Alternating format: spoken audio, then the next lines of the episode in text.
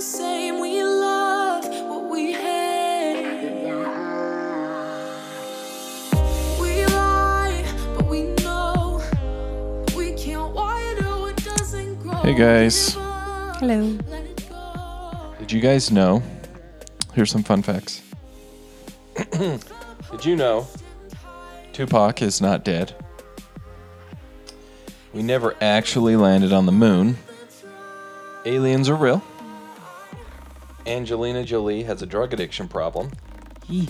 Britney Spears is engaged and for the first time in her life is trouble free. Kurt Cobain did not commit suicide. Has anybody seen Courtney lately? Turns out Warren Beatty is Sylvain. Katy Perry might actually be JonBenét Ramsey. Walt Disney is cold is as cold as Elsa's hands. And finally, for my friend, did you know that Stevie Nicks blew cocaine up her butt to get high? This is Wood and Ash, and welcome to Mental Policing.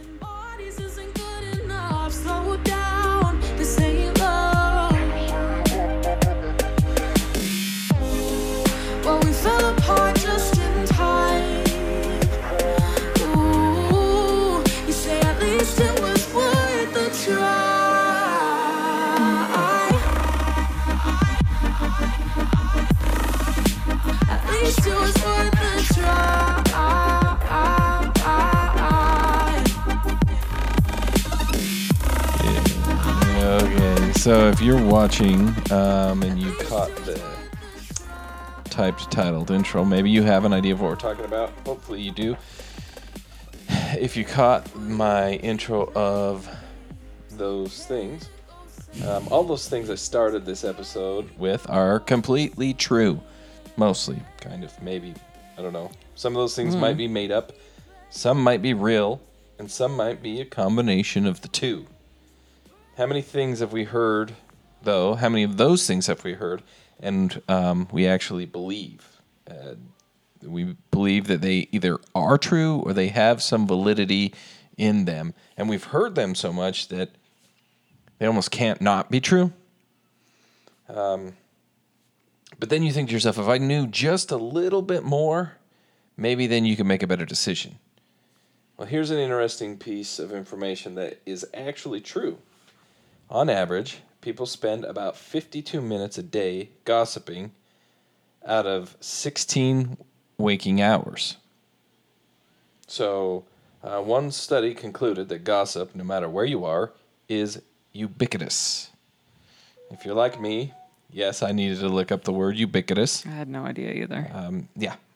It means that it can be found everywhere. It means no matter where you live, work, eat, or party, gossip will be there. How many times have you been at work and you heard so and so did this or did that? Um, and, the- and Whether it's true or not, right? Or I mean, uh, positive or not. Right. Yes. Sorry, I lost my train of thought there for a minute. Um, you or you hear somebody did something over here, they did something over there, and you're just like, eh, I don't know if it's true or not. I'm not gonna find out. So you just run with the story. Um, or a person is on admin leave, and you begin to fill in the blanks, or so, your friend or somebody you know fills in those blanks, whether they have the information or not. How often are you given information from a quote unquote credible source, and that source turns out to be completely wrong? There are people that thrive on misinformation. I know, shocking. And they work with us, even. Not just the public, not just random people, but they actually work with us. There are people that would create a story just to see how it goes around and what that game of telephone that they've created looks like when it gets back to them. We're all guilty of this, falling into it. We all fall prey to it from time to time. We have to be careful about the traps we fall into while doing this job. To go back a few episodes and something I've mentioned a few times now on this podcast is it's so easy for us um, to eat our own. It's easy for whatever reason to hurt ourselves from the inside um, in our own people. Not like we don't have enough to deal with when it comes to the public. So, gossip is one of those main things that can really, really hurt us. Um, even simple bits of gossip can become a big problem if we let it. So when someone quits quits the profession or they lose their job even, we all want to know why.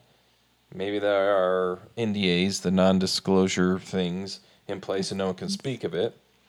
But it sometimes feels like this is for me speaking um, from my experience it sometimes feels like that there's transparency in this job with everybody on the outside, but there's never enough transparency on the inside.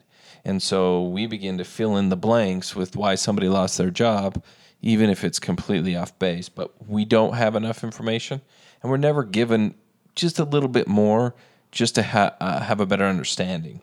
And sometimes we have to wait until we read those in the um, post council meeting when it goes over cases of people that have been fired and terminated for what reasons. And then we're like, whoa, I think that belonged to so and so.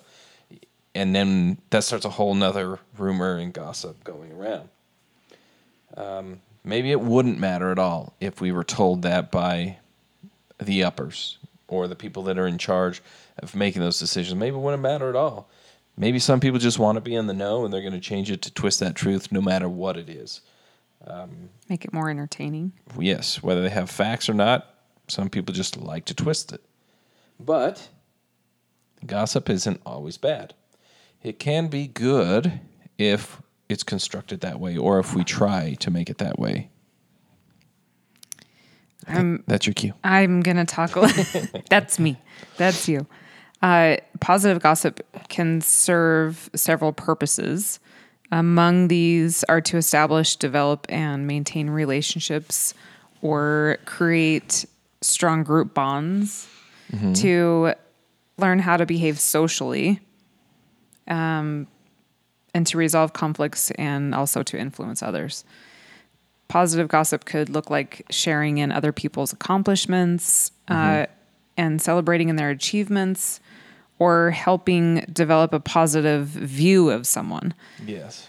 which you know someone's someone's always on time they're always happy always positive uh, always upbeat or a coworker received a promotion or an award or they did an excellent job on a call or solving a case a big case a cold case um, or a coworker diffused an intense situation in a good way like those are all Right. And and I don't even think and I think as far as a gossip is concerned with it, it's we're not even talking about like letting that person know face to face while you're with them, hey, you did a great job. That's that's one thing. That's praise in, in and of itself. But yes. when that person leaves and now you're left with somebody else, to continue that praise of that person once they have left.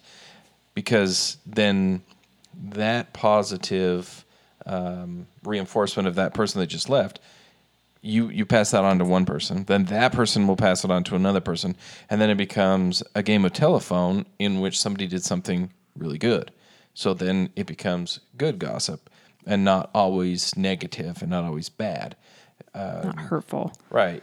It there's we are always quick to jump on the negative. It's very easy to point out the negative, and the negative is, and and the story it's sexy.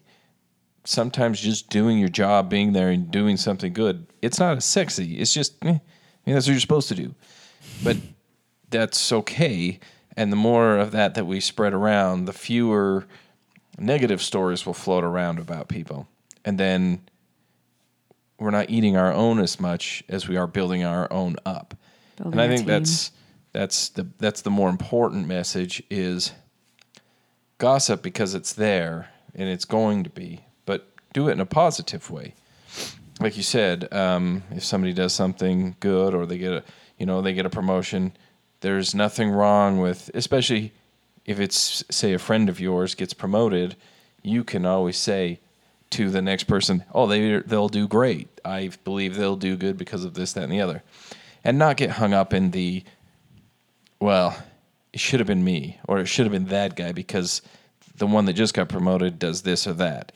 While that may be true, that doesn't harvest good energy and good um, positive gossip towards that person. good building It just hurts more than it builds up.